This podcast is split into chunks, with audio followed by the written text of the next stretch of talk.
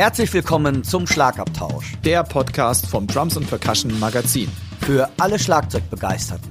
Wir sind Dirk Brandt und Timo Ickenroth. Mit Tipps und Stories und dem Allerneuesten aus der Schlagzeug- und Percussion-Szene. Viel Spaß beim Hören.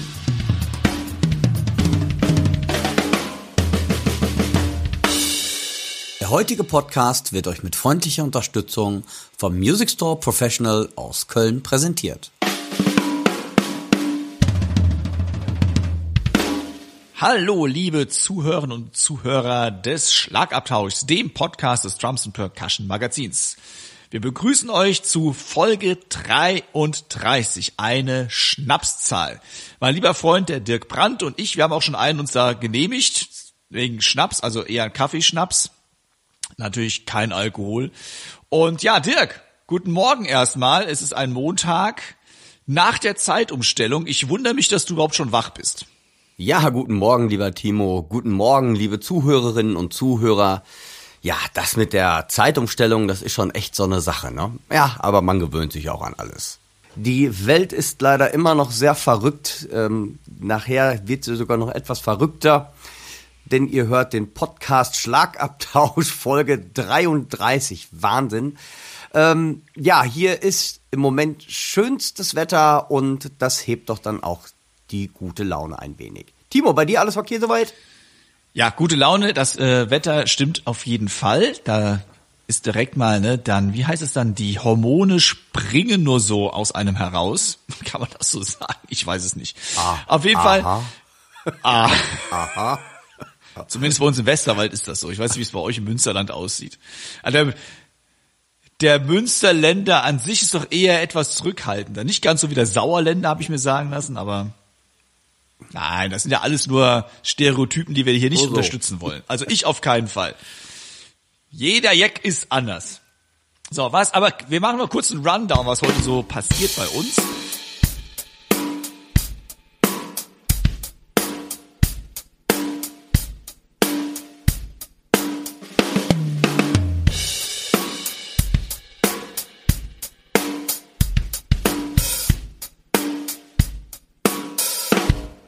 Wir haben natürlich wie immer einen News-Teil. Wir haben unseren Drums and Percussion Kollegin Daniel Schild vors Mikrofon gezerrt, zusammen mit einem Percussion-Kollegen, Christoph Scher, nämlich der Daniel und der Christoph, die sind gerade auf Tournee, ich sage auf deutscher Welttournee sozusagen. Wir haben den zweiten Teil des Vintage Drum und Casting Meetings. Wir sprechen im Equipment Talk über Nieten bzw. Alternativen zu Nieten in den Becken. Und wie immer haben wir die Chefkoch-Empfehlungen der Woche. Also, los geht's.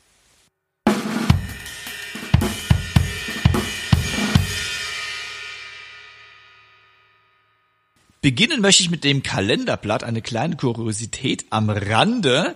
Und zwar wurde im April 2012 berichtet, dass die Organisatoren der Olympischen Spiele in London den Manager von The Who gefragt hatten, ob der Schlagzeuger von The Who, das ist Keith Moon, bei den bevorstehenden Olympischen Spielen in London auftreten könne. Nee, ist nicht wahr. Der damalige Manager von The Who, das war Bill Kirbishley, oh, erzählte das der Zeitung Times und hat auch dann gesagt, wie er auf die Anfrage reagierte. Und das Zitat ist dann von dem Manager, ich habe zurückgemeldet und gesagt, dass Keith jetzt im Krematorium von Golders Green liegt, nachdem er die hymnische Zeile von The Who, I hope I die before I get old, gelebt hat, sagte der Manager. Wenn Sie einen runden Tisch hätten, ein paar Gläser und Kerzen haben, dann könnten Sie ihn vielleicht kontaktieren. Denn Keith Moon starb schon am 7. September 1978, lange bevor das Komitee der Olympischen Spiele 2012 ihn angefragt hatte. Also er hätte posthum noch einiges reißen können. Das ist unfassbar. Oh, wie geil. Sehr klasse. Einmal mit Profis arbeiten, sage ich dann nur, oder? Super Geschichte. Hammer.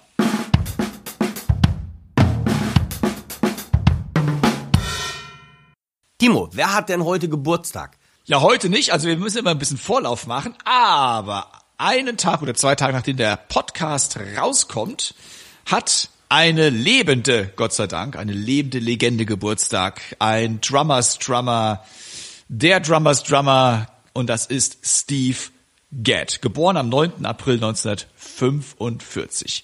Wer nicht Steve Gadd kennt, in die Ecke schämen. Ja, das ist, äh, ja, das ist, äh, das geht nicht. wer, wer ihn trotzdem nicht kennt, auch trotzdem nicht schämen, aber jetzt informieren auf jeden Fall. Steve Gadd, ja, der hat, glaube ich, das moderne Schlagzeugspiel wie keiner so weit nach vorne gebracht. Also wir würden alle wahrscheinlich nicht jetzt so spielen, wie wir alle spielen. Er hat eine ganze Generation von nach ihm kommenden Schlagzeugern sowas von beeinflusst. Darunter zählen unter anderem Vinnie Colaiuta oder Dave Weckel, die maßgeblich auch ihn als einen der Großen nennen. Und ähm, ja, ich meine, Steve Gadd halt, ne, hat ein neues Buch auch rausgebracht, das Gaddymans Buch, das ich selbst leider noch nicht besitze. Schande über mein Haupt. Dirk, hast du das schon? Äh, als Online-Ausgabe, ja, aber ich habe auch gut äh, ähm, vergessen reinzugucken. ja. Ich dachte, du hättest schon in einem Tag durchgespielt. Ja, ja, ich, äh, nee, der, der Tag ist noch nicht gekommen. nee, ich habe wirklich Vielleicht eine Online. Äh, ich glaube, ganz ehrlich, wir weichen zwar gerade mal ab, ich glaube, aber das ist so Segen und Flug. Äh, noch einmal. Ich glaub, wo fliegst du hin? Genau, wo fliegst du hin? Ähm, ich glaube, das ist so Segen und Fluch zugleich von diesen ganzen Online-Sachen. Also ich bin wirklich eigentlich jemand, der ein Buch in den Händen haben muss und habe auch vor kurzem dann, als ich das mit Schrecken festgestellt, wie viel Online-Bücher ich habe und einfach vergesse reinzugucken. Das ist, äh, ja, wie gesagt, Stande über mein Haupt, aber dann will man es haben und dachte, ja, okay. Und eigentlich, ich bin, glaube ich, jemand, ich brauche wirklich ein Buch in den Händen. Ja. Ich bin da genauso. Ich brauche auch ein Buch. Ja. Also ich mit Online-Sachen kann ich echt nicht, ich kann damit nicht viel anfangen. Es tut mir echt leid. Sag mal, aber du, ich weiß ja, dass du eine gigantische Bibliothek ja. hast. Hast du überhaupt eine Übersicht, wie viel Schlagzeug-Lehrbücher du besitzt? Nee, und ich habe mich tatsächlich auch dabei schon ertappt, dass ich mir mal ein Buch zweimal gekauft habe. Das fand ich ein bisschen peinlich. Sehr schön. Kennst du, weil ich habe jetzt, äh, ich durfte ja auch ähm, für äh, den Offbeat, das ist ja auch eine kleine Zeitschrift, eine Vereinszeitschrift von Percussion Kreativ. Ja. Da habe ich eine Kolumne drin, die nennt sich Talk im Lehrerzimmer und ich habe einen Kollegen aus Berlin dort interviewt, den Jan Türk. Kennst du den Jan auch? Äh, persönlich nicht vom Namen her natürlich. Mhm. Jan Türk ist auch ein cooler Typ und der rezensiert auch Bücher, auch unter anderem teilweise für die Drums und Percussion Ach, und eben für den Offbeat. Und ähm, er hat in diesem Interview erwähnt, er besitzt 800, sage und schreibe 800 Bücher, Boah. die mit Schlagzeug zu tun haben. Ja. Hammer. Das ist, und ich dachte, meine Bibliothek wäre schon nicht so klein und jetzt fühle ich mich, als hätte ich hier gerade mal zwei Bücher im Regal stehen. Wahnsinn. Also 800 ist schon der Hammer. Ja, also was ich so klasse finde, mein alter, sehr geschätzter Schlagzeuglehrer, der Jimmy Sargent, bevor der weggezogen ist, hat er mir so seine alte Bibliothek vermacht. Das heißt, ich habe wirklich so ganz, ganz alte Bücher noch da drin. Aber ganz ehrlich, ähm, man kommt kaum dazu, reinzuschauen. Ich denke mal, der, der Jan wird das bestimmt bestätigen und du ja auch. Man hat viele Bücher, man, man liest mal quer, man schaut mal rein, aber das alles nochmal durchzuarbeiten, tja, das wäre wahrscheinlich sehr sinnvoll, aber wann? Ich, ich wünsche, ich hätte ja. Zehntel davon durchgearbeitet. Genau. Meistens gleich bei der ersten Seite. Ja, genau. Lieber Und das ist, ich rede vom Vorwort. Ja. okay, ich hätte jetzt schon gedacht, George Lawrence Stone die erste Seite, aber immerhin. aber nur bis, nur bis Übung eins. Ja. Ja, ich glaube, das ist wirklich Segen und Fluch dieser Online-Geschichten. also ich brauche ein richtiges Buch und von daher, liebe Verlage, stellt nicht alles auf Online um. Ich brauche noch ein richtiges Buch oder eine richtige Zeitschrift in der Hand. Yo. Aber lass uns mal kurz zum Geburtstagskind zurück. Ja, genau, da sind wir jetzt auch ähm, Wir sind ja bei, beim, beim Steve Gadd. Hast du vielleicht oder kannst du mal unseren Hörern und Hörern sagen, was Steve Gadd so besonders gemacht hat oder was ihn so besonders macht? Ähm, was hat er Neues gemacht? Was, warum sehen wir ihn alle so als den Oberbeeinflusser? Oberbeeinflusser auch. Ich glaube, eine neue Wortkreation. Oder ähm, ich kann sagen Influencer. Influencer. Ich glaube, äh, das Ding ist wirklich, dass er die Rudiments halt am Schlagzeug wirklich umgesetzt hat und weitergebracht hat. Für mich ist es gar nicht mal, was er so. Ähm, damals für mich als kleiner Bub war es erstmal diese riesige Mähne. Da hat er ja noch so diesen riesigen Wuschelkopf auch gehabt. Und ich weiß noch, ich habe mir das allererste Steve Gett VHS-Video geholt. Und da hat er mich einfach ah. unheimlich fasziniert. Ich war damals ein großer Chicoria-Fan und ich habe dieses Video eingesogen und ähm, äh, Chuck Mangione, auch da gibt's eine tolle Doppel-LP äh, von, wo er mitgespielt hat, auch weil ich die Musik damals schon immer so klasse fand. Ja, der Mann hat mich einfach durch seine Art, wie er spielt, also wirklich sehr expressionistisch, immer am Grooven und ähm, also wirklich überhaupt nicht steif am Schlagzeug, sondern der, der, der spielt ja mit seinem ganzen Körper. Und da, der tanzt. Ja, er tanzt damit und dann auch, äh, weißt du noch, damals hat er ja diese ähm, Evans, diese, äh, diese blauen, weißt du, diese Ölfälle gehabt. Aber ist das nicht auch eine Legende, dass es Ölfälle waren? Ja, wieder ja. mal hier off-topic zu gehen. Ja, ja, ja, ja, ja, da, da hast du glaube ich auch recht, aber aber aber sie waren halt, das hat man damals, ich sag ja, das ist ja, das ist ja alles so überliefert worden. Ich finde auch um Steve Gadd gibt es auch so viele Mythen, der Mann, der äh, obwohl der Tag nur 24 Stunden hat, eigentlich 32 Stunden am Tag im Studio gespielt hat. der, der, Und zwar an drei Orten. An drei Orten. Also, äh, also dieses, ich meine, auch mit Steve Gadd, da gibt's ja ganz viele Höhen und Tiefen von riesigen ähm, Abstürzen auch und dann immer wieder, also da zieh ich aus, wenn du immer wieder hoch berappelt in den Dramas Olymp und spielt heute noch wie ein Junger und ja, ich finde das einfach unfassbar. Der Mann ist für mich einfach so eine Legende und seit ich, glaube ich, mit dem Trommeln angefangen habe, sagt mir dieser Name Steve Gadd etwas. Und das finde ich einfach so faszinierend an diesem Mann. Also ich glaube, die ganze Ausstrahlung, wie er ist, fasziniert mich einfach und so wandelbar. Genau. Also du sagst, du hast Chick Corea erwähnt, wo er richtig abjazzt mhm. und dann spielt er irgendwie äh, Diana Ross 20 genau. Minuten später im Studio äh, die einfachste Popnummer irgendwie, aber es und es klingt immer nach Gad, das ist das Schöne. Ja, ja. Es ist immer Gad, es ist der Gad Sound und 2001 war es, glaube ich, da gab's äh, in Koblenz das äh, letzte große Drummer Meeting und da war auch Steve Gadd ja. eingeladen und ähm, ich war dort zugegen äh, und durfte mal kurz backstage und es war keiner mehr im Saal, aber Steve Getz Schlagzeug stand da und ich habe mich getraut drauf zu hauen. Äh. Ja, und ich muss sagen, als ich draufgehauen habe, es klang scheiße. Weil das Ding, also wirklich, was du eben sagtest mit den Fällen, das Ding ist ja echt totgestimmt. Ja. Ne? Und auch die Becken, es gibt ja die Steve Gadd Signatures von äh, Silchen, glaube ich, ist das, ne? Die, die, ich weiß gar nicht, gibt's die, heißen die offiz äh, offiziell Steve Gadd Signatures? Ich weiß gar nicht. Aber die sind auch so trocken, diese Becken. Und wenn, also ich hau da drauf und es klingt nach nichts. Also wirklich, das, wie ein Pappkarton. Ja. Steve Gadd spielt das Ding und es klingt einfach nach Gadd. Ja. Das ist so mega. Ja. Ja, es ist so mega. Also, ähm, es, ich hoffe, die Schandtat ist verjährt. Man kann mich nicht dafür belangen. Nicht, dass man mir noch im Nachhinein die Hand dafür abhackt oder so. Na, mal gucken. Wenn ihr diesen Mann nicht kennt, also schaut wirklich gerade mal die alten Videos. Der Mann ist eine Legende und wenn einer das moderne Schlagzeug beeinflusst hat, dann ist es bestimmt Steve Gadd. Happy Birthday! Happy Birthday, lieber Steve Gadd! Wer jetzt noch mal was äh, nachlesen möchte über Steve Gadd, im Archiv der Drums and Percussion zu finden auf der Homepage drumsandpercussion.de. Da gab's ein Interview, das nennt sich Get Ready for His Mission, Ausgabe 4 2010. Für alle Abonnentinnen und Abonnenten der Drums Percussion selbstverständlich kostenfrei. Alle anderen müssen ein kleines Entgelt dafür entrichten. Viel Spaß beim Lesen.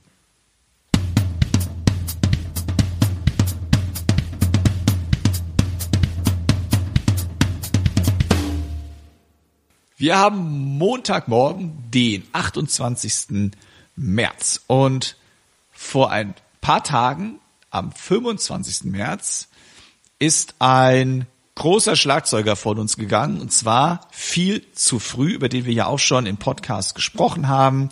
Und das ist Taylor Hawkins von den Foo Fighters. Äh, Samstagmorgen, als ich so meine Social Media Kanäle gecheckt habe beim Frühstück, dachte ich mir, äh, wie hier? Das kann ja eigentlich nicht sein. Und da war gleich jeder zweite Post gegenüber den Tod von Taylor Hawkins. Das ist also durch die, nicht nur durch die Schlagzeugerdecke gegangen, sondern durch die ganzen News. Es kam ja sogar in, ich glaube, wo habe ich es noch gelesen?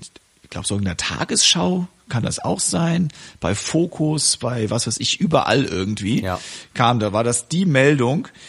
Und ähm, ja, Taylor Hawkins, der Schlagzeuger der Foo Fighters, tot in seinem Hotelzimmer aufgefunden. nachdem er über Brustschmerzen wohl geklagt hatte. Die waren gerade auf ihrer Tournee. Ich meine, jetzt durfte es wieder losgehen und die hatten jetzt wahrscheinlich noch nicht so viele Konzerte hinter sich. Große Tournee in Südamerika. Ähm, und zwar waren sie zu dem Zeit des Todes in Bogota in Kolumbien. Und wie gesagt, er hat über Brustschmerzen geklagt. Dann kam wohl noch ein Notarztwagen, aber der hat ihn nur noch tot auffinden können in seinem Hotelzimmer. Also ganz, ganz tragisch. Ähm, ja, unsere Beileidsbekundung geht natürlich an die Familie. Ja. Sowohl an seine richtige Familie als auch natürlich die Familie auf der Bühne und er hinterlässt ein großes Loch. Ein Vorbild für so viele Schlagzeugerinnen und Schlagzeuger. Ähm, der Wahnsinn, Taylor Hawkins. Ja. Jo, was soll man dazu sagen? Tragisch, ähm, ja, wie gesagt, mir fehlen die Worte, weil wir haben ja noch in Ausgabe drei unseres ähm, Podcast Schlagabtausch ganz groß über ihn philosophiert, geredet. Und ja, es ist ähm, ja wieder einer der ganz, ganz großen, viel zu viel, ja, hat er uns verlassen mit gerade mal 50 Jahren. Und ich war auch ziemlich geschockt, als ich äh, diese Nachricht gelesen habe.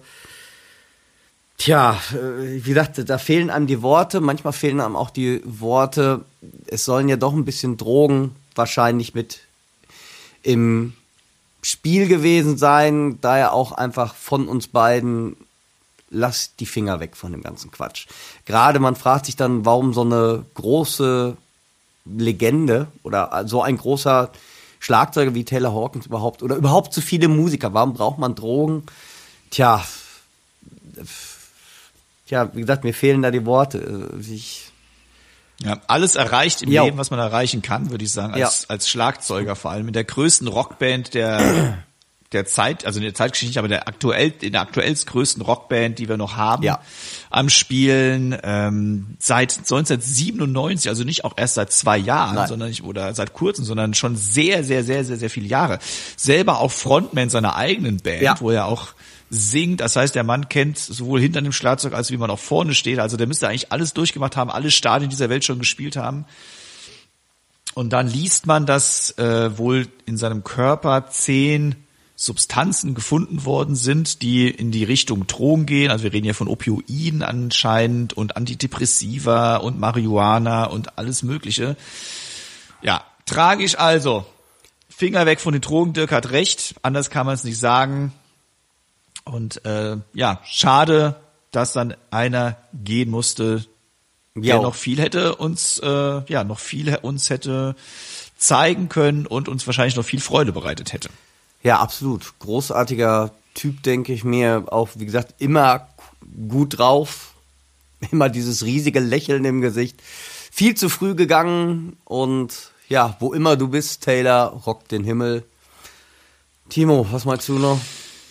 Ja, ich wollte nur mal darauf aufmerksam machen, dass ähm, ja ein Interview auch in der Transpercussion war vom letzten Jahr. Das könnt ihr dann auch nochmal nachlesen in dem Heft 2 2021. Also ziemlich aktuell. Da wurde Taylor Hawkins anlässlich des neuen Foo Fighter Albums Medicine at Midnight interviewt. Und das Interview war auch wohl relativ kurios. Das, Taylor war wohl im Auto mit der Freisprecheinrichtung am Fahren zu der Zeit des Interviews. Also da hat, äh, ich will es nicht falsch sagen, aber ich glaube, Kurt Radke, unser Chefredakteur, hat das Interview persönlich geführt. Ja. Äh, Da könnt ihr auch noch mal ein bisschen was, äh, ja, über Taylor Hawkins erfahren, wie er so getickt hat. Und dann, ja, herzlich Beileid an alle, die ihm nahegestanden haben. Rest in Peace. Ja, ein großer Musiker ist von der Bühne abgetreten.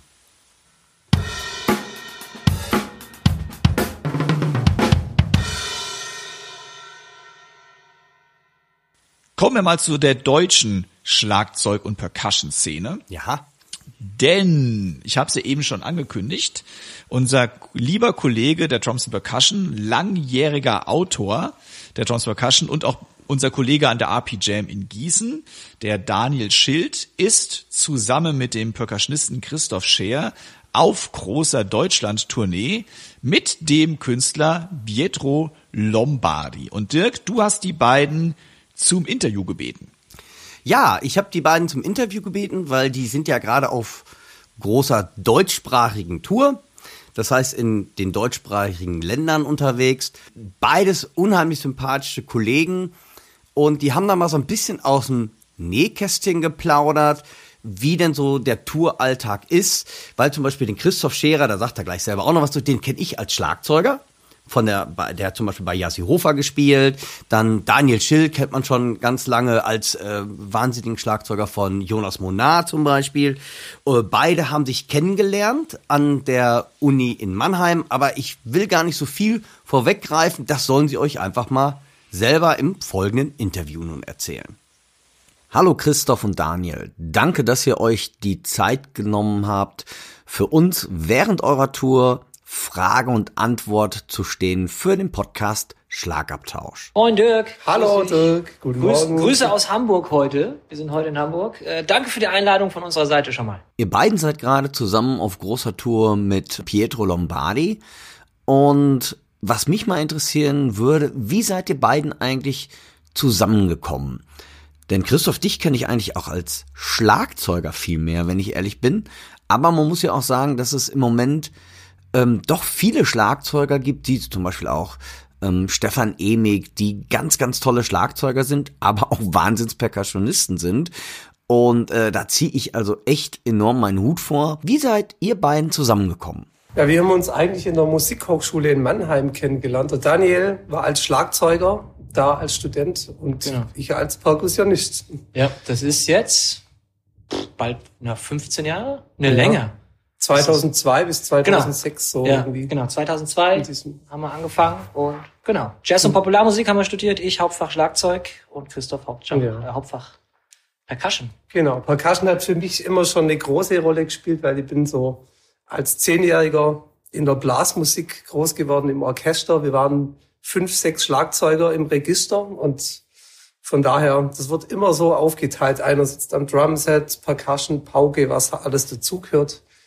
Und ja, drum für mich war das schon immer wichtig. Und habe dann auch mit 16 angefangen, Unterricht zu nehmen mit Kongas und ja, dann lief das so vor sich hin. War immer schon Perkussionist und Schlagzeuger. Am liebsten beides gemischt. Wie habt ihr euch auf die Tour vorbereitet? Habt ihr die Songs bekommen? Und dann, Daniel, hast du mal geguckt, oh, was passt dazu?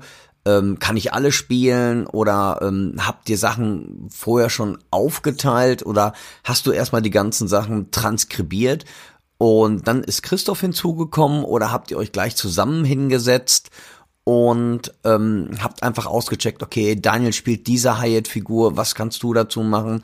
Oder worauf hast du dich überhaupt so gestützt von den Aufnahmen, die du hattest? Wie hast du dir deine Parts da rausgesucht? Oder besser gesagt, ihr beiden zusammen? Also bei mir war es so, oder beim Christoph ja auch, wir haben von unserem MD das äh, Material bekommen und das sind die Studioaufnahmen, ganz normal.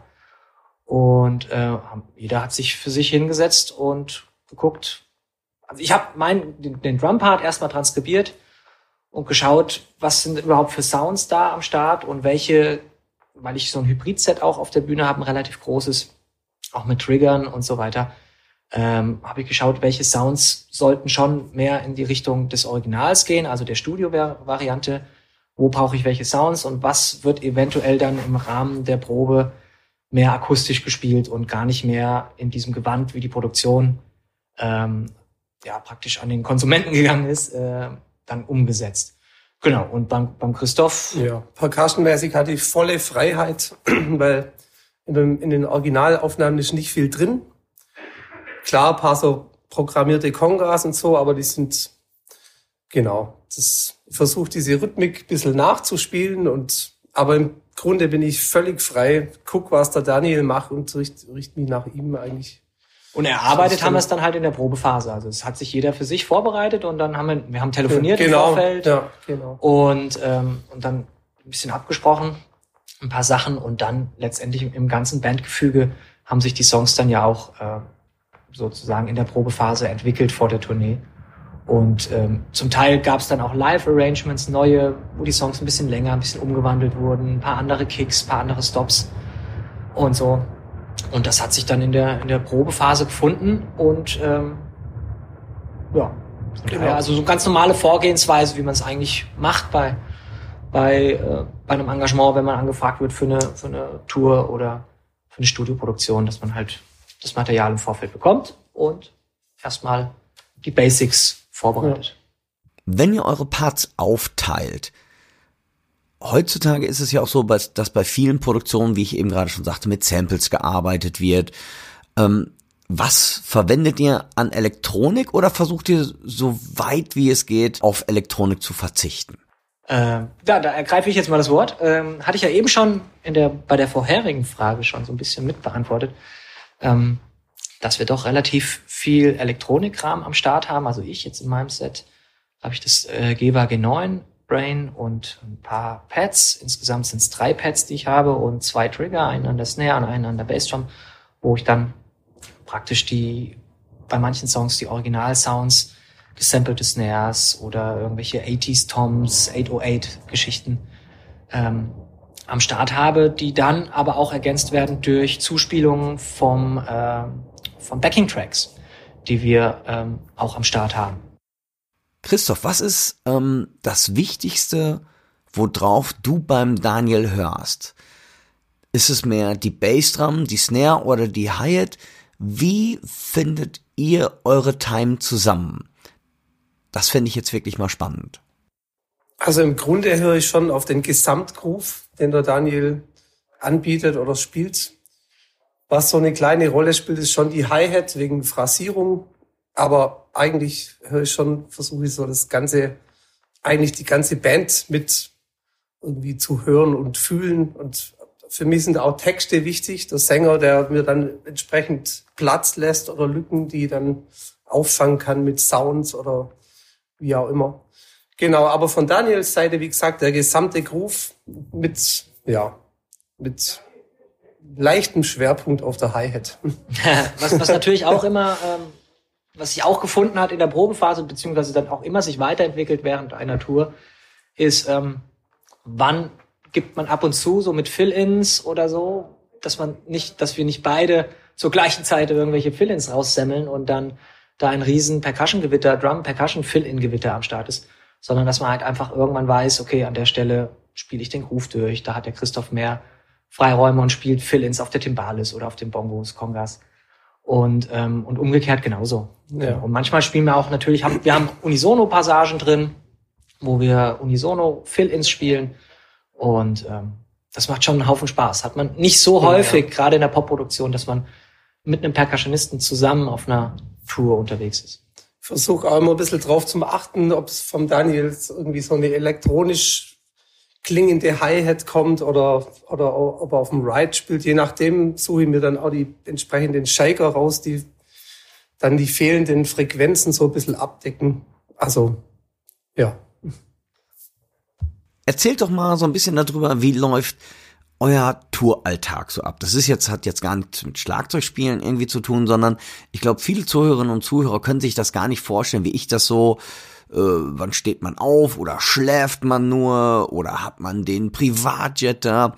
Wie läuft das Ganze so? Wie, wie ist euer Touralltag? Wirklich vom Aufstehen immer, ähm, habt ihr Rowdies, habt ihr Backliner, äh, schlürt ihr selber oder ist es wirklich eine Komfortzone? Ähm, bekommt ihr was zu essen? Oder habt ihr dann doch die Butterstolle geschmiert? Ähm, erzählt doch mal einfach so ein bisschen darüber, wie sieht der Touralltag bei euch aus? Also wir haben hier im Rahmen der Pietro Lombardi Tour eigentlich eine ziemlich luxuriöse Situation und Produktion am Start. Wir reisen mit äh, sage und schreibe drei Nightlinern und zwei LKWs, wo die ganze Bühne und das ganze Backline-Equipment drauf ist.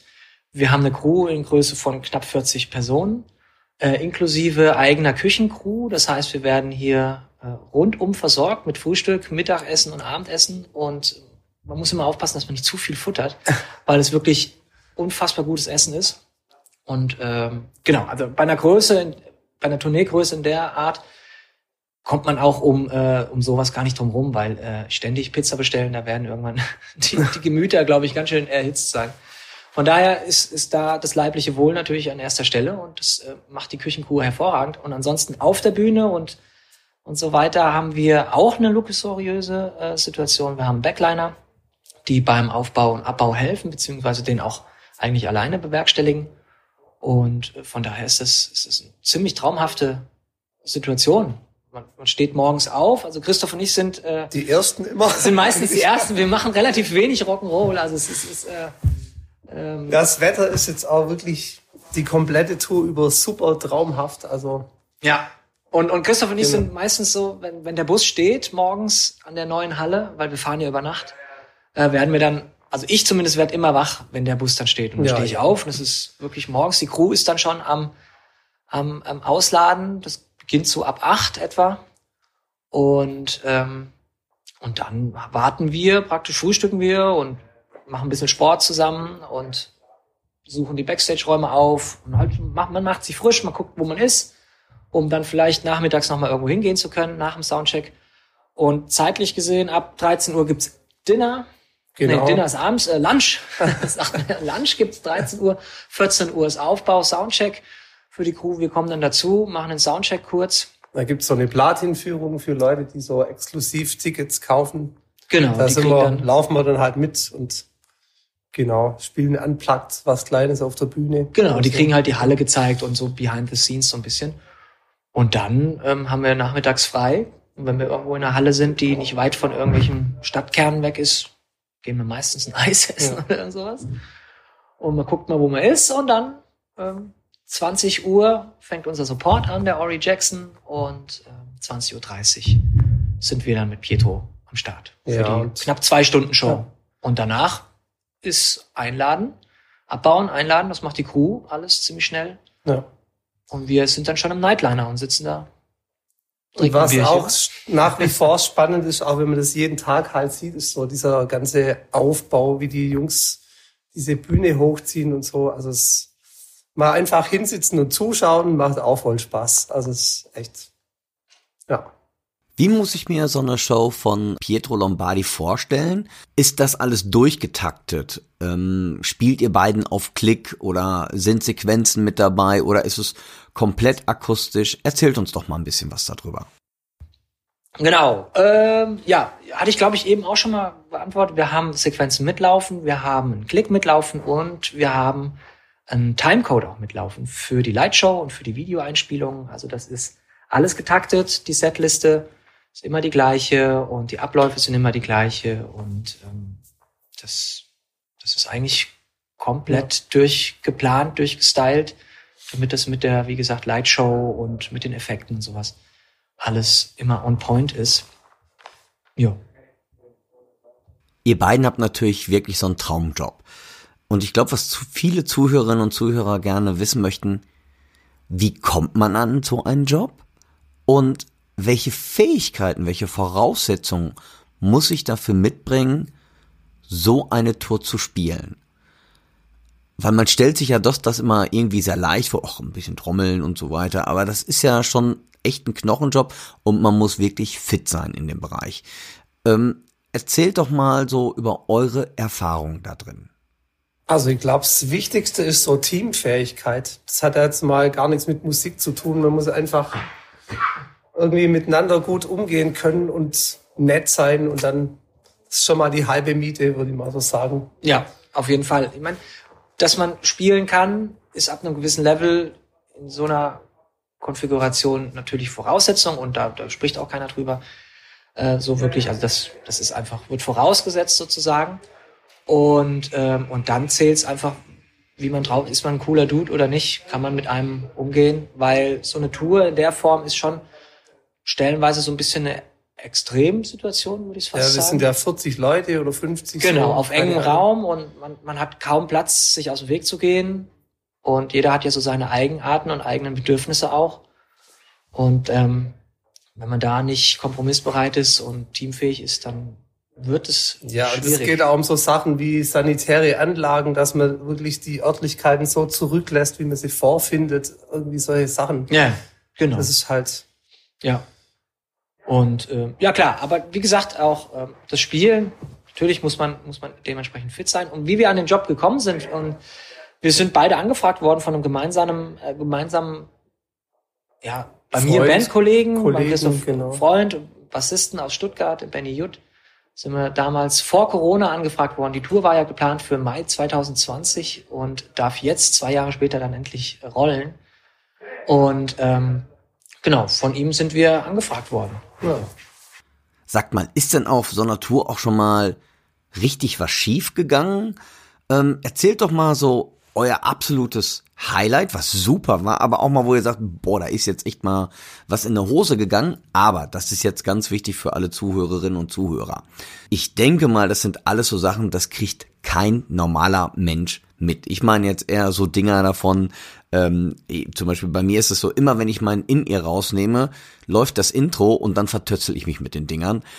Und da muss ich irgendwie echt nur mich sputen, dass ich echt auf meinen Hocker komme, äh, bevor das Intro zu Ende ist. Also solche Geschichten. Was ist, was ist euch da passiert an, an lustigen Begebenheiten, die entweder negativ sind, wo ihr sagt, oh oh, da kann ich auch gerne drauf verzichten, oder einfach so ein Highlight, wo ihr sagt, boah, das war jetzt mega. Also musikalisch so richtig gravierende Dinger sind eigentlich jetzt bisher noch nicht passiert. Es waren eher so Sachen wie das Playback, der, der, Computer irgendwie von unserem MD ist abgestürzt und dann ging's Intro nicht los und die Leute haben halt gewartet. Ja, oder ja. dass Videozuspielungen falsch gestartet sind oder in, in halber Zeit abgespielt wurden, das war das auch nicht war schlecht. Lustig, ja, genau. Ähm, oder was mir auch schon passiert ist, ich habe so ein, ich spiele kabelgebundenes In-Ear, das heißt nicht, nicht mit einer Funkstrecke, sondern ich habe unten so einen kleinen In-Ear-Amp stehen und äh, da bin ich irgendwie an das Kabel gekommen und habe mir das Kabel rausgezogen zwischen zwei Songs. Und, äh, und dann sollte es losgehen und dann habe ich nichts mehr gehört. Äh, und war ganz panisch, dass mein In-Ear-Weg jetzt im Eimer ist. Und dann kam unser Monitormann und die Crew auf der Bühne sind auch ganz panisch darum geeiert, um den Fehler zu suchen. Und das war das naheliegendste, auf das ist man nicht gekommen, nämlich dass einfach nur der Stecker rausgezogen war. Ging aber dann Gott sei Dank noch rechtzeitig wieder, dass ich das entdeckt hatte. Und ähm, dann auf der nächsten Eins war ich dann doch auch am Start. Da bleibt einmal kurz das Herz stehen, aber ja, das sind dann so, so Momente, äh, das passiert einem auch nur einmal. Aber ansonsten wüsste ich es nicht, ist nichts Gravierendes. Ja. Nichts Gravierendes ja. passiert. Ein Hochzeitsantrag hat man mal. Ja, genau. Ne. Hochzeitsantrag. Genau, und jetzt. Und ein Flitzer. Ja. Und, äh, und ab und zu klappt mal jemand um im, äh, im Publikum. Also, weil wir haben ja äh, doch äh, sehr euphorisches Publikum beim Pietro und ähm, da war jetzt eigentlich bei fast jeder Show immer mal. Einer ist immer umgefallen, ja. Es mussten die Sunnies ran und jemanden aus dem Publikum äh, rausfischen. Genau. Aber ansonsten. Schlägerei unter Mädels. Ja, das auch mal. Auch. Vielen Dank, ihr beiden, für das Interview. Ich freue mich riesig, dass wir euch vorstellen konnten hier im Podcast Schlagabtausch. Ja, ich wünsche euch eine ganz, ganz tolle Tour noch. Und ich bin gespannt, ja, was ihr noch so alles an Geschichten auf dieser Tour erlebt. Alles Gute und bleibt gesund. Ja, danke Dirk. Dankeschön, ja. Danke für die Einladung. Dir auch alles Gute. Danke, dass wir ein bisschen was von unserem Touralltag mit euch da draußen teilen konnten. Und äh, genau, vielleicht hat ja jemand Lust, mal den Pietro live zu sehen. Im Sommer stehen einige Open-Air-Termine an. Eine Tournee, eine große für 2023 ist auch in Planung. Von daher äh, freuen wir uns, dass wir jetzt nach Corona, nach diesen zwei Jahren jetzt endlich wieder loslegen dürfen und dann auch in so einer Größenordnung. ist natürlich ein Privileg und eine tolle Sache. Liebe Grüße. Grüße gehen raus. Ciao. Ciao. Ja, vielen Dank, Dirk, dass du das Interview mit den zwei Kollegen geführt hast. Mal wieder interessante Einsichten in äh, die Welt, was man so als Schlagzeuger, Schlagzeugerin, Percussionist, Percussionistin alles so machen kann und äh, ja, wie sich so eine deutsche Stadion, das Stadion ist es ja nicht, aber große Hallenproduktion anfühlt. Coole Sache. Super cool und wir wünschen euch noch ganz, ganz viel Spaß und viel Erfolg auf der Tour und hoffentlich bis bald.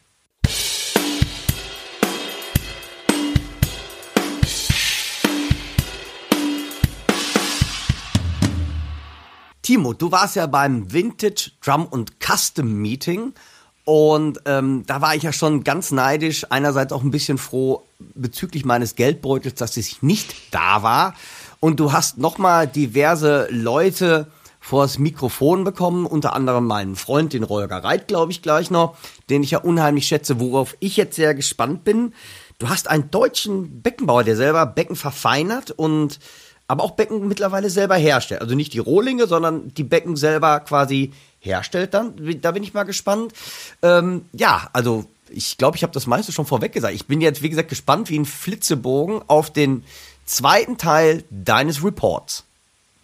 Dann lass uns einfach reinhören. Jetzt stehe ich hier bei schönstem, na gut, nicht mal ganz schönstem Sonnenschein draußen mit dem Marius Buck von Buckblech.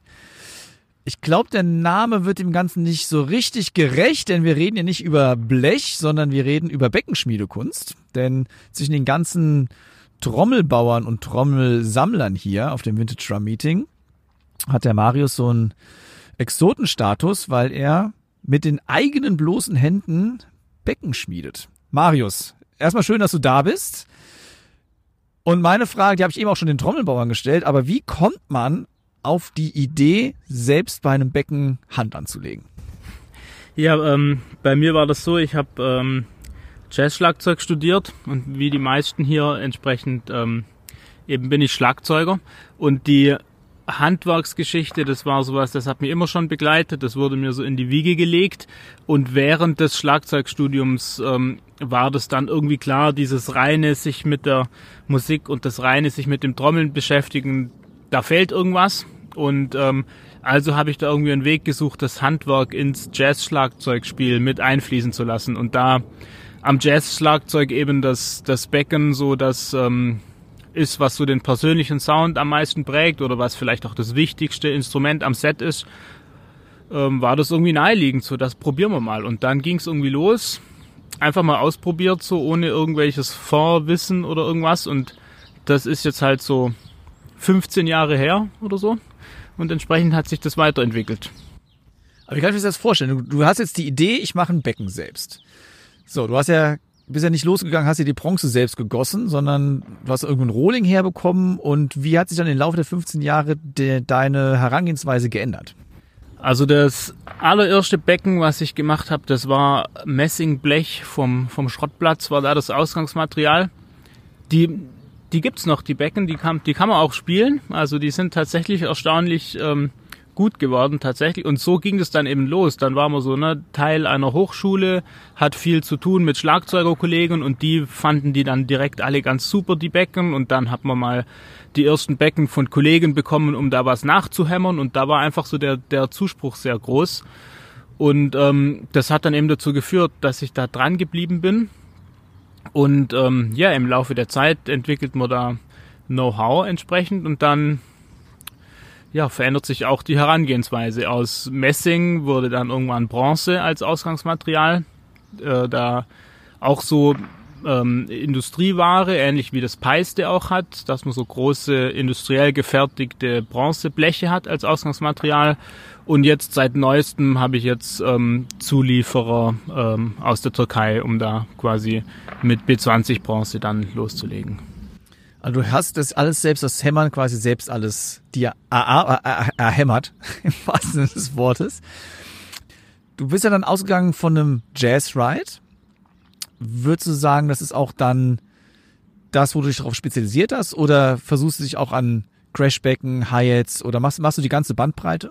Ähm, es fokussiert sich schon auf Jazzbecken und ähm, da ist eher auch mein Ansatz, dass ich gern nicht so kategorisiere, ist es jetzt ein Crashbecken, ist es jetzt ein reines Ridebecken, weil, also zumindest für mich als Spieler ist es auch sehr wichtig, dass ein Becken vielseitig ist und dass es ähm, dynamisch eine große Bandbreite abdeckt und äh, ein Ridebecken, das man nicht crashen kann, damit kann ich zum Beispiel nichts anfangen. Und ein Crashbecken, das man nicht als Ridebecken auch mal spielen kann, ähm, kommt für mich auch nicht in Frage. Und so ist es ähm, ist es irgendwo so in dem Bereich dann, ähm, ja, Crash Ride von mir aus, ähm, könnte man es nennen, und Hi-Hats natürlich auch.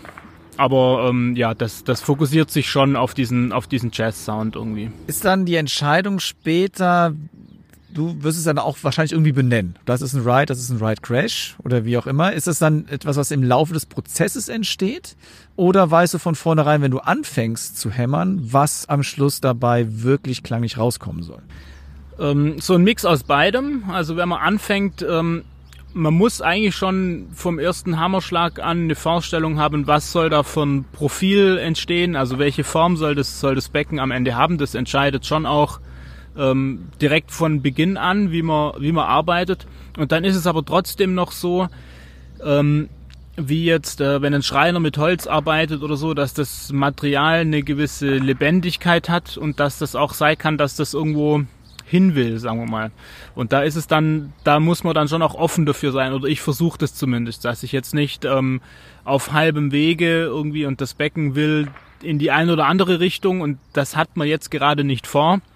Ähm, also da besteht dann die Gefahr, dass man dann sozusagen mit Gewalt das Material in irgendeine Richtung zwingt und ähm, genau, obwohl es das nicht will, sagen wir es mal so. Oder zumindest ist es dann äh, ähm, ja da ist es ähm, schlauer, mit dem zu arbeiten, was das Material vorgibt oder ähm, was ähm, ja, was eben schon da ist und das noch besser herauszuarbeiten, so da kommt am Ende erfahrungsgemäß das bessere Instrument raus. Das heißt, du folgst dem Instrument und nicht umgekehrt.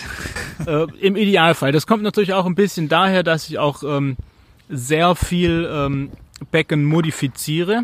Also ähm, selber herstellen. Das ist so eine Handvoll Becken im Jahr, die da entstehen. Und ansonsten bin ich sehr viel mit beschäftigt, äh, Kundenbecken zu überarbeiten. Und dann hat man eh die Herangehensweise von, es ist ein existierendes Becken und das hat aber ähm, irgendwas gefällt einem daran nicht klanglich und dann eben an kleine, feine Stellschrauben irgendwie zu drehen. Und ähm, das verändert vielleicht so ein bisschen den Blickwinkel. Wobei man natürlich, wenn man ein Becken selbst macht, kommt man zwangsläufig an den Punkt, wo man, wo man vielleicht sagen könnte, jetzt ist es fertig, das sieht aus wie ein Becken und klingt wie ein Becken, aber damit ähm, ähm, will man natürlich nicht zufrieden sein.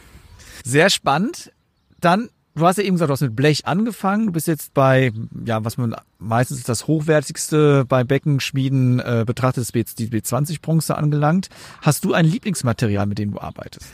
Ähm, das würde ich so nicht sagen. Also es ist auch immer ganz schwierig, das den Schlagzeugern zu vermitteln, dass B20 nicht gleich B20 heißt und B8 nicht gleich B8. Da gibt's ganz viele Unterschiede. Also die, dieselbe Legierung, die kann ganz hart und spröde oder ganz weich sein. Das hat mit äh, verschiedensten Dingen zu tun, die da im äh, Gießprozess und so äh, stattfinden. Und von dem her wäre es jetzt Quatsch, wenn ich jetzt sagen würde, am liebsten B20. Ähm, ja, da gibt's dann andere Sachen, die quasi in, in der Praxis entscheidend sind, dass man zum Beispiel eine niedrig legierte Bronze, B8 zum Beispiel, die lässt sich sehr leicht ähm, Temperatur behandeln. Das heißt, da habe ich die Möglichkeit im Herstellungsprozess das Becken immer wieder weich zu glühen und sozusagen bei Null anzufangen. Das hat man bei B20 nicht. Das würde da ähm, oder ist die Gefahr sehr groß, dass das dann ganz spröde wird und dann zerspringt das einfach wie Glas. Ne? Also da gibt's so Sachen, das ist dann in der, in der Praxis des Handwerkers, ist dann so eine B8-Bronze wesentlich gefälliger. Da habe hab ich vielleicht so eine Vorliebe, aber ja, nichtsdestotrotz gibt's auch klangliche Unterschiede und so und ja, ja, vielen Dank, dass du dir Zeit genommen hast. Es sind sehr spannende und interessante Einblicke gewesen in die Welt der Beckenschmiedekunst, wo wir uns als Trommler eigentlich viel zu selten bewegen, weil wir uns meistens um die Trommeln herum bewegen und nicht um die Becken. Also vielen Dank, dass du da warst, dass du die Zeit dir hier genommen hast auf dem Vintage Drum Meeting und ich wünsche dir für die Zukunft alles Gute. Vielen Dank. Merci. Holger Reit von Handmade Drums. Äh, der kam im Podcast ja schon ein paar Mal vor, dank Dirks grandioser und ja, unendlicher Snare Drum Sammlung. Und ja, schön, dass wir uns mal persönlich kennenlernen, auch Holger, freut mich total. Und ich habe jetzt alle Trommelbauer gefragt, wie kommt man eigentlich auf diese, für mich, der handwerklich auch total unbegabt ist, seltsame Idee, eine eigene Trommel bauen zu wollen? Ja, das hat so angefangen äh, aus Langeweile. äh, wie gesagt, äh, der Baustelle zu Hause, unser Haus war fertig gebaut und dann habe ich mir gedacht, ja, jetzt probierst du doch wieder mal ein bisschen Schlagzeug spielen. Und da hatte ich noch ein altes Set zu Hause, ein Tromsa. Und da hat natürlich das Standturm gefehlt. Ne? Und da habe äh, hab ich das nachgebaut und das hat dann ganz gut geklappt oder funktioniert vielmehr. Und dann kam der Kumpel von mir, der Rainer, der ist schon ewig lang Schlagzeuglehrer und so weiter, der spielt schon seit 40 Jahren Schlagzeug oder so und sagte, hey, jetzt probierst doch mal mit dem ganzen Set. Gut, das habe ich dann gemacht. Und das Set war dann auch richtig, äh, also ist schon richtig gut geworden. Und das Ganze hat sich dann halt über die Jahre alles so verfeinert und so weiter. Ne?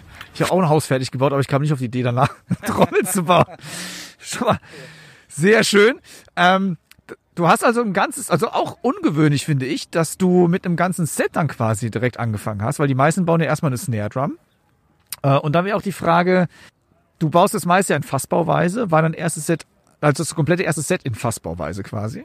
Ja, das erste Set war komplett in Fassbauweise, weil das äh, für mich mit den Maschinen, die ich hatte, die äh, am einfachsten umzusetzende Bauweise war. Ne, alles andere ist da eigentlich für den äh, Custom Drum Bauer erstmal mit viel äh, Aufwand verbunden, dass man überhaupt was zusammenbekommt, sagen wir mal so. Und weißt du noch, welch- welches Holz das war? Das ist die erste Frage. Also welches Holz war dein erstes Drumkit? Also der allererste Kessel war Zwetschge. Der steht immer noch zu Hause, unvollendet. Und danach kam dann das Set äh, aus Buche. Du experimentierst ja wahrscheinlich auch mit Hölzern. Welches Holz hat dich bis jetzt besonders überrascht? Äh, was ich will nicht sagen überrascht, aber äh, das Holz, was ich äh, meiner Meinung nach für die Trommel äh, richtig gut, am besten fast finde, ist das Yara-Holz. Aus Australien ist ja bekannt durch die Brady Snares und so weiter. Und die, die Trommeln, die haben, das ist wirklich so, dass sie wirklich richtig äh, geil klingen. Also jetzt gegenüber. Also Buch ist jetzt natürlich auch super oder so, aber das ist halt wieder äh, was, ein bisschen was anderes ist das. Hast du eine bestimmte Art, deine Hölzer auszusuchen? Eigentlich ist es erstmal so, dass mich äh, die Kunden auf mir zukommen und fragen, äh, ich hätte, wie wäre es mit einem Snare Drum zum Beispiel aus Cocobolo oder keine Ahnung oder so. Ne? Und dann schaue ich, ob das machbar ist. Und dann, wenn der Auftrag dann erteilt wird, dann wird die Snare dann aufgebaut auf dem Holz. Das heißt, du würdest erstmal, ja, logischerweise aus allem eine Trommel bauen. Und dann müsste man danach schauen, wie es klingt. Ja, wie gesagt, jetzt äh, neulich hat mich ja einer angerufen, er hatte einen Essigbaum im Garten und der hat weichen müssen.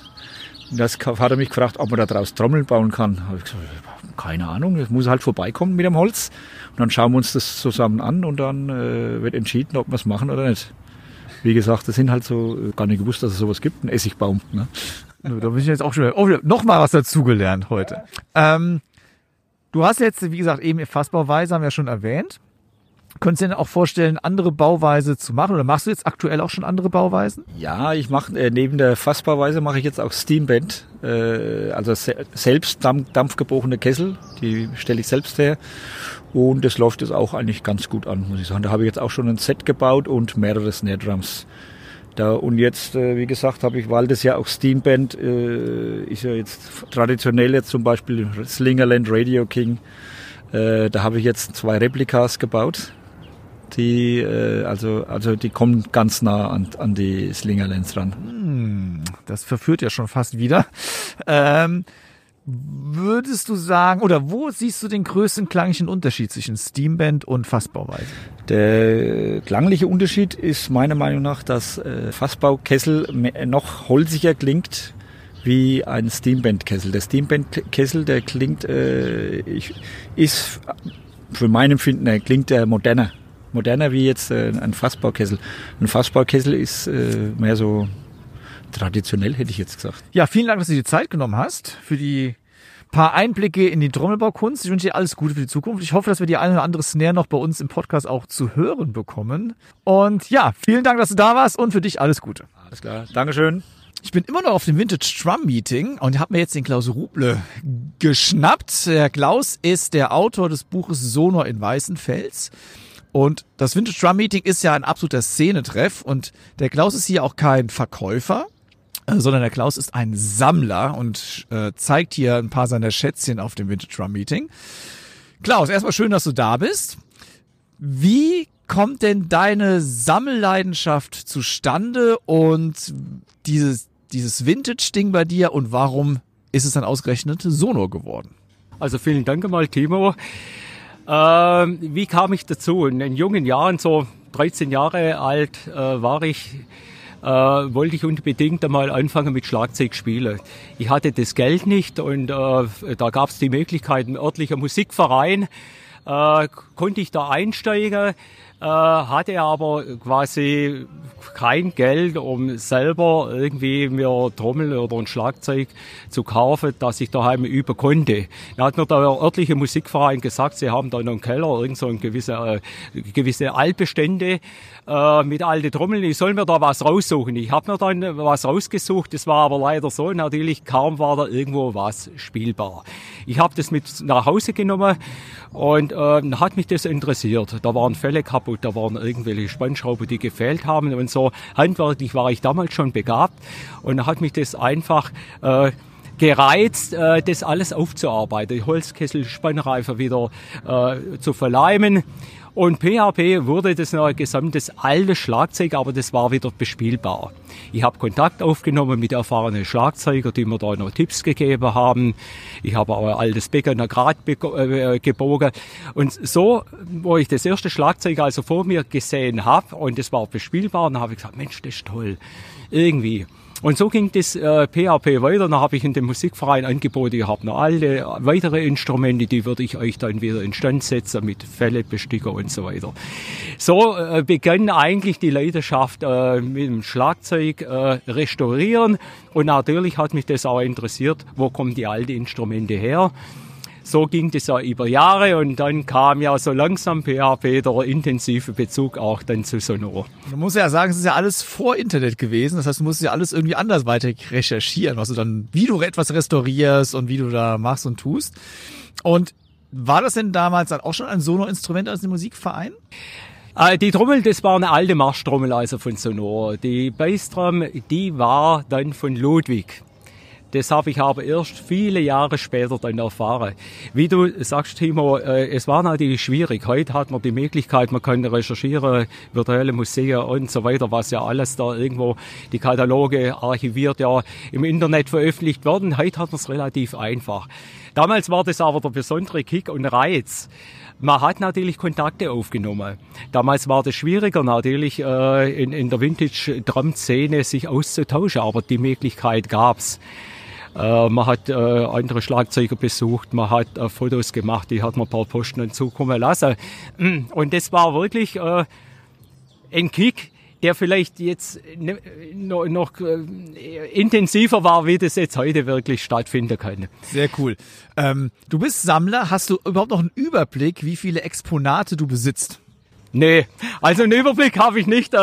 Man muss auch haushalten. Also ich, ich habe bei mir im Haus einen Raum, der Showroom, natürlich meistens äh, mit Exponate von Sonor. Wenn der voll ist, dann merke ich, oh, da stimmt was nicht.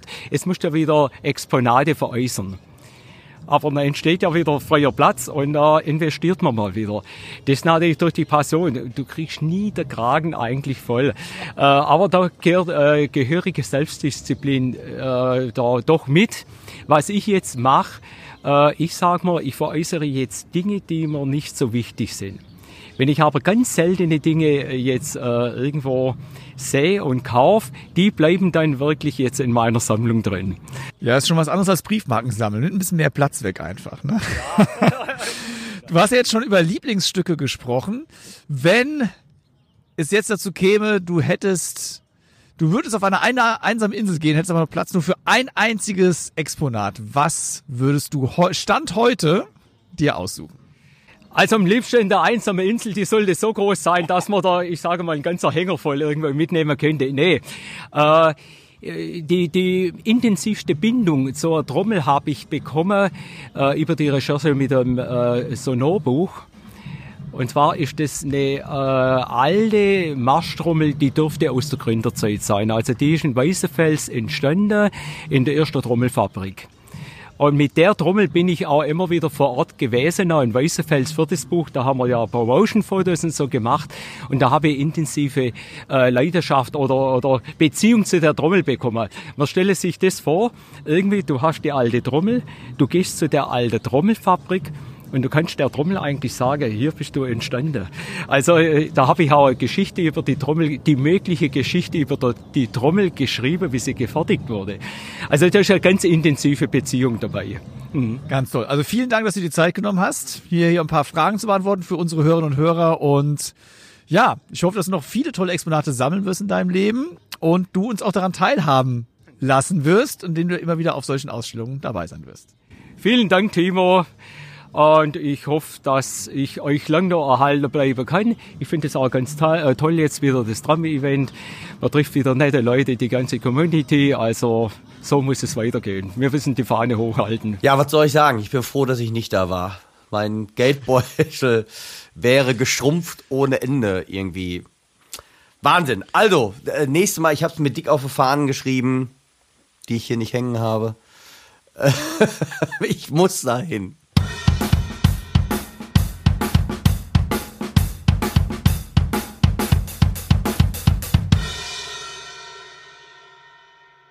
Ihr hört nun eine kleine Werbebotschaft unseres heutigen Sponsors. Hallo liebe Zuhörer, hier ist der Music Store Professional aus Köln und wir freuen uns, diesen Podcast mit unterstützen zu dürfen. Auch wir aus der Drumabteilung sind immer bemüht, den Zeitgeist aus den neuesten Entwicklungen in Instrumenten wiederzufinden und folgen jedem Akzent aus dem Drum- und Percussion-Bereich. Mit dem E-Drum-Kit Fame Hybrid Pro, das in Zusammenarbeit mit den Profi-Drummern Simon Phillips und Marco Minnemann entwickelt wurde, sind wir mit am Puls der Zeit und hoffen, dass es so innovativ weitergeht. Viel Spaß weiterhin mit dem Drum Podcast, euer Music Store.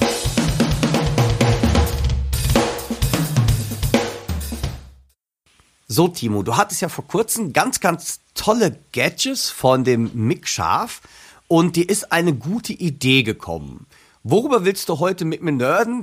Der äh, Mick Scharf hat mir ja ähm, mehrere Dämpfer und sowas geschickt und mehrere andere kleine Gadgets und eben auch eine Kette.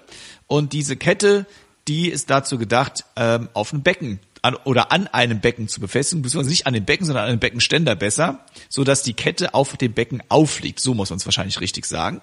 Und das ist eine Alternative, die ist auch nicht neu, die gibt's schon seit, keine Ahnung, zig Jahrhunderten. Ähm, das ist ein Ersatz für Nieten in den Becken.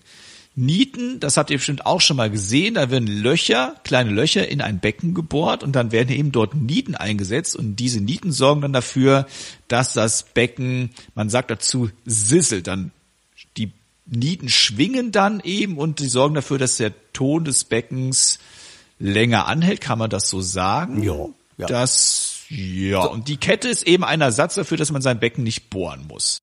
Timo, wie kam es? Du bist ja so unser Historiker. Wie kam es denn überhaupt dazu? Warum hat man überhaupt Nieten in die Becken machen wollen? Oder warum gab es das überhaupt? Wer, wer hat damit angefangen?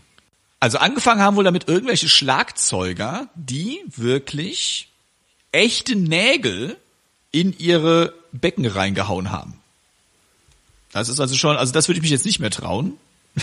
ich meine, in mein 5000 Euro Becken einen Nagel reinzuschlagen. Ähm, also es gab das wohl früher und ähm, der Herr Armand Silchen, wie man vermuten kann, der damalige Silchen Inhaber, Beckenbauer, hat in den 1940er Jahren diese Idee übernommen und hat dann eben Nieten in Becken eingebaut. Das heißt, er hat einfach eine Idee von Schlagzeugern übernommen und hat die als Geschäftsmodell dann diesbezüglich weiterentwickelt. Und heutzutage würde ich jetzt keinen Nagel mehr reinhauen. Es gibt immer noch genügend Schlagzeuger und Schlagzeuger, die es wirklich anbohren, ein Becken und dann dort Nieten einsetzen. Ja. Habe ich mich noch nie getraut zu machen. Du, Dirk? Nee. Nee. Nee, ne? Habe ich zu viel Schiss vor, dass ich es kaputt mache. Ich habe von dir mal ein geiles Becken übernommen. Ein äh, 22 Zoll original chinesisches Ride-Becken, das Nieten hat. Das ist ein, eine Macht, dieses Becken. Muss wirklich sagen. Ähm, aber wir reden heute über Alternativen, dass ihr eben nicht in die Verlegenheit kommt, euer Lieblingsbecken anzubohren und dort so äh, Nieten einzubauen. Und da ist eben eine Kette eine Möglichkeit, aber es gibt noch andere Möglichkeiten. Und da wollten wir kurz drüber nerden. Und dann zeige ich euch das auch in einem Video, wie da die kleinlichen Unterschiede vielleicht sind und wie man sowas befestigen kann. Aber so, Kette ist jetzt schon mal abgehakt, Nieten auch. Dirk, was wäre das nächste? Auf, was, wie eine Idee hättest du noch? Ähm, nee, also es, es gibt ja gar nicht viel mehr Möglichkeiten. Das, was ich früher gemacht habe, und da habe ich früher grundsätzlich immer großes Theater bei meinem Vater und bei meiner Großmutter habe ich mir da eingehandelt. Denn ich habe von meiner Großmutter die Klokette geklaut und habe die wirklich aufs Becken gemacht, weil die konnte nicht mehr abziehen. fand, fand die gar nicht so lustig. Und was ich, weil die, die Kette, das ist halt keine normale Kette, die sind so anders verwebt gewesen, so die, dieses, äh, ähm, die, diese, weiß ich nicht, die, die, diese, diese Metallkette, die ist so anders gewesen, die klangen wirklich immer anders als die normalen Ketten. Und kennt ihr noch, äh, in der Badewanne, hat man heute eigentlich auch nicht mehr, in der Badewanne oder im Waschbecken gab's früher doch Ja. diese, diese, diese Propfen, diese, diese, Ja, ja, ja. und die Kette da dran, deshalb, die habe ich meinem Vater immer geklaut. Und der war immer total gepisst darüber. Irgendwie, und hab die immer aufs Becken gelegt und ähm, das, weil das war auch ein ganz besonderer anderer Sound. Also jetzt geht jetzt gar nicht darum. Ich glaube, es gibt ja nur die Möglichkeiten, also irgendwas kettenmäßiges auf das Becken zu ge- legen oder zu befestigen, was dieses Rauschen, Zisseln, wie du es gesagt hast, hervorruft. Und Ich habe noch einen im Petto. ja, einen weiß ich glaube ich auch nicht. Ich glaube, aber jetzt bist du dann auch gleich erst dran. Aber ich fand das halt, wie gesagt, wenn ihr das noch habt oder mal in so einen Baumarkt geht, da und zwar diese Kette, die an diesem äh, äh, Gummipropfen ist, die klingt wirklich anders. Es sind natürlich, wir reden jetzt über sehr subtile und äh, sehr subtil, subtile, nicht subs, genau, nicht substantiv, subtil, Substanzielle, subtile Unterschiede. ja, man merkt, ich habe gelernt mit meinem Sohn, mehr Substantive. Äh, äh, also wie gesagt, sehr subtile ähm, Klangeigenschaften. Das ist, das ist wirklich so ein Genörde hoch 10 für sich selber. Aber die Ketten klingen wirklich anders. Probiert das mal aus. Ja. Also geht auch wirklich in den Baumarkt eures Vertrauens. Die haben diese Ketten wirklich Ja. noch, dann als Meterware. Und die kosten, ey, die kosten Nix. noch nicht mal, nicht mal einen Euro, Ja, ja, glaube ich, wenn ja, du so ein paar Zentimeter haben willst. Ne? Und versucht einfach, also ganz, vielleicht ein Tipp am Rande, nehmt nicht die schwerste Kette, Nee. sondern es müssen leichte Ketten sein. Ja. Sonst wird's schwierig. Ähm, aber wo man auch noch einen Sissel gut mit äh, bekommt, das ist ein Tipp, den ich von meinem damaligen Lehrer bekommen habe an der Hochschule, vom Hans Decker. Liebe Grüße an Hans, äh, wird den Podcast eh nicht hören, aber trotzdem grüße ich mal ganz lieb. Der hat mir gesagt, äh, wenn du keine Kette hast und auch kein Becken mit Nieten, dann nimm einfach ein Centstück und kleb das auf dein Becken Genau. drauf. Mit- Mit, einem Stück Gaffertape Ja. oder irgendwas, was hält. Tesafilm ist nicht so geeignet, kann ich auch immer am Rande hier verraten. Und dann kannst du auch so ein 1 Cent Stück, 5 Cent Stücke sind schon wieder fast zu schwer. Ja. Also auch die müssen leicht sein und auch nicht natürlich komplett drüber kleben, sondern es muss natürlich sich bewegen können. Aber das zeige ich euch dann, wie das äh, aussieht. Und auch je mehr ihr dann draufklebt, desto mehr Sissel habt ihr natürlich. Also auch relativ easy. Der Nachteil ist, man muss halt irgendwie Gaffertape dabei haben. Ne? Ja. Aber das sollte eh in keinem Beutel eines anständigen Musikers oder Musikerin fehlen. Ja. Was ich mal gemacht habe, das ist, ähm, ich habe mal an einer, an, an, einer, an so einer ähm, kleinen Kordel oder an so einer kleinen Schnur besser gesagt, ein Glöckchen befestigt und habe das auf dem Becken gemacht. Ähm, ist cool, aber das hat dann nachher Zeit so ein gewisses Obertonspektrum entwickelt. Und das war schon wieder sehr, in, ja, wir haben damit, also live hast du das nicht gemerkt, wir haben dann damit aufgenommen und dann war das echt, dieser Oberton war in einer anderen Frequenz als der Song. Das war echt krass. Das, das, das war, ähm, da habe ich mir dann wieder die Rüge für eingehandelt. Also live hast du das nicht gemerkt, aber so bei Aufnahmen, wo dann wirklich das Reitbecken so alleine mit diesem Glöckchen, weil Glöckchen ist ja auch immer so eine Form und die sind ja auch oft gestimmt und das war echt, ähm, ähm, ja, war cool und uncool zugleich. Also es muss man irgendwie zwölf Glöckchen dabei haben und entsprechend Und das Stimmung Richtige, genau, Glöckchen das Richtige. Sonst einfach mal einmal drauf treten, dann verändert das auch die Struktur. Sehr schön. Ähm, ja, fällt dir so was ein? Außer Glöckchen, Glöckchen ist auch schön. Ich würde mal, ich würde mal wirklich einen Schlüsselbund versuchen, einen, der nicht zu schwer ist. Könnte auch funktionieren. Ja, wenn du nur eine Tür hast, kann's klappen. So, sonst wär's, glaube ich, ein bisschen viel. Prom. Ah, Nee, al- also ich denke mal, wie gesagt, es gibt viele, viele Möglichkeiten, wa- was du gerade gesagt hast mit den, ähm, auch wo du sagst, Centstücke, man kann auch verschiedene kleine Metallplättchen mal ausprobieren, weil die klingen ja auch alle anders. Aber ich glaube wirklich, der Unterschied ist tatsächlich sehr subtil und ähm, man, es muss einem selber einfach gefallen. Ich glaube, ähm, ja. Ich bin mal gespannt auf deinen Test, was du da so gemacht hast und wie das Ganze klingt. Schaut mal rein und lasst uns doch mal in den Kommentaren oder auch beim Podcast einfach mal eure Meinung, wie ihr euer Becken verfremdet. Das muss jetzt auch nicht unbedingt äh, die Schnur oder das Glöckchen sein oder das Sizzle, aber was macht ihr mit einem Reibbecken, um den Sound zu verfremden? uh, ein weites Feld. Ja, ich bin gespannt auf eure Beispiele und nun hören wir mal in deinen Test herein. Ihr hört jetzt mein Artisan 22 Zoll Medium Ride mit dem Klangmacherei Cymbal Sizzler Extreme. Das ist ein Kugeldurchmesser von 6,5 Millimeter.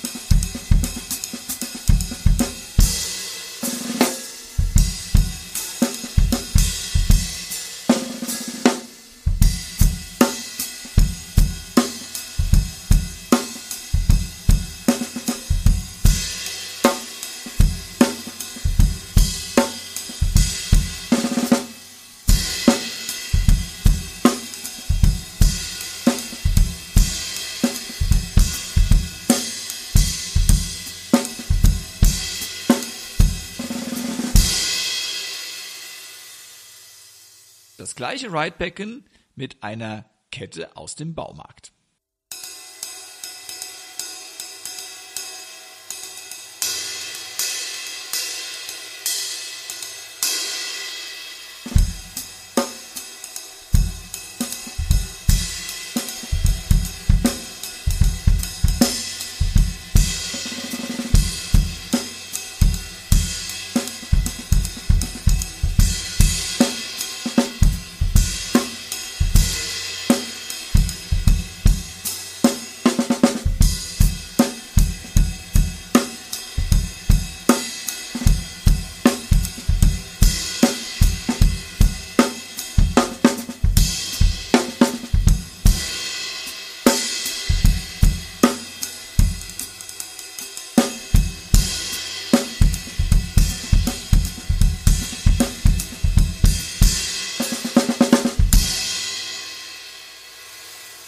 Folgt eine auf dem Reitbecken mit einem Klebeband angebrachte 1-Cent-Münze.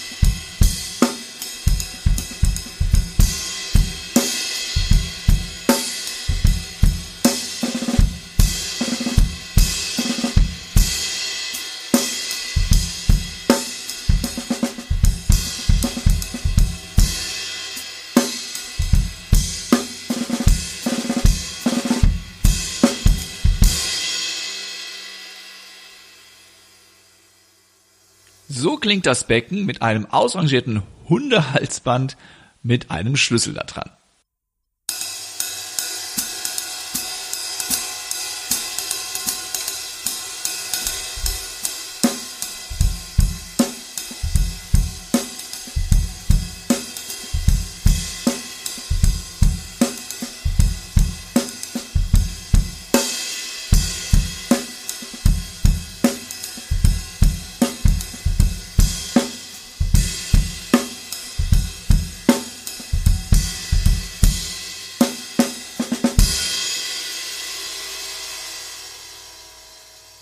Detaillierte Erklärungen und mehr Soundbeispiele gibt es in dem Video zu diesem Podcast zu finden auf meinem YouTube-Kanal. Aber schaut bitte unbedingt auch beim Dirk vorbei, der macht auch immer ganz tolle Videos. Also bitte besucht unsere YouTube-Kanäle, denn dort kriegt ihr immer coole weitere Infos.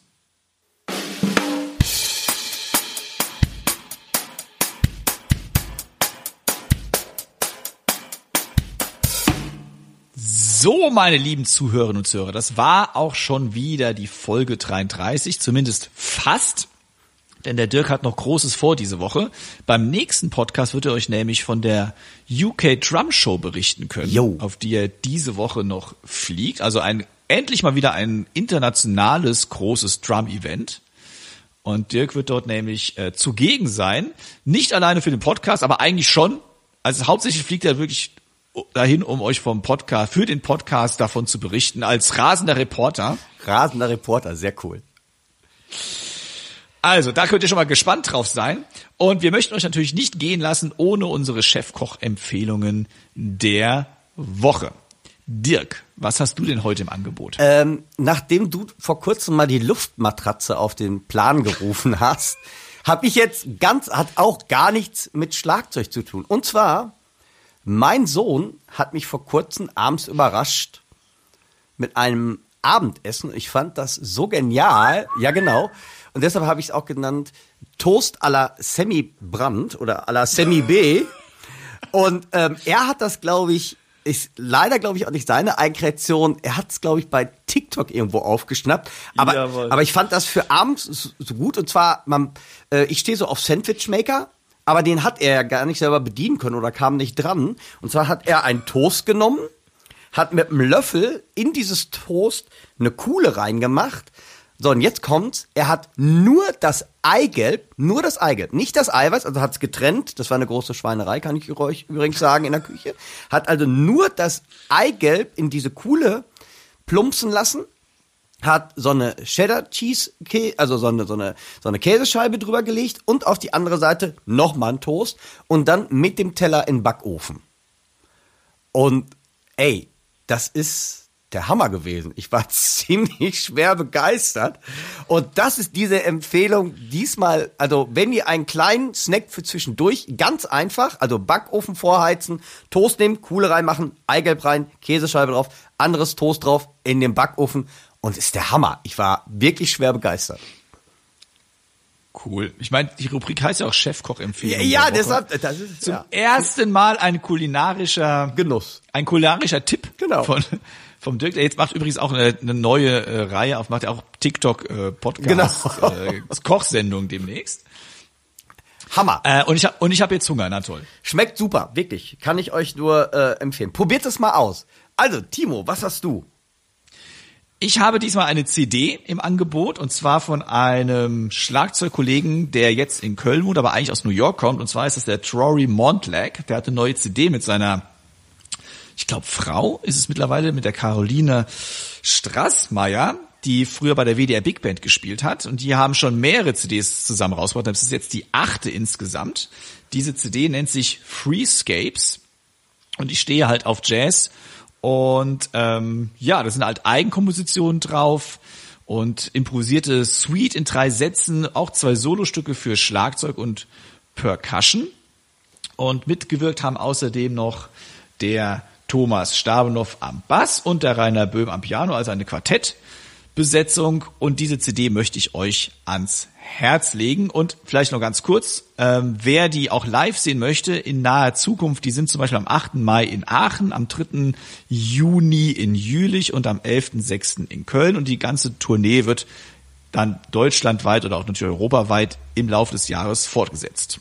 Und alles weitere in den Shownotes. Ui, ich bin gespannt. Super.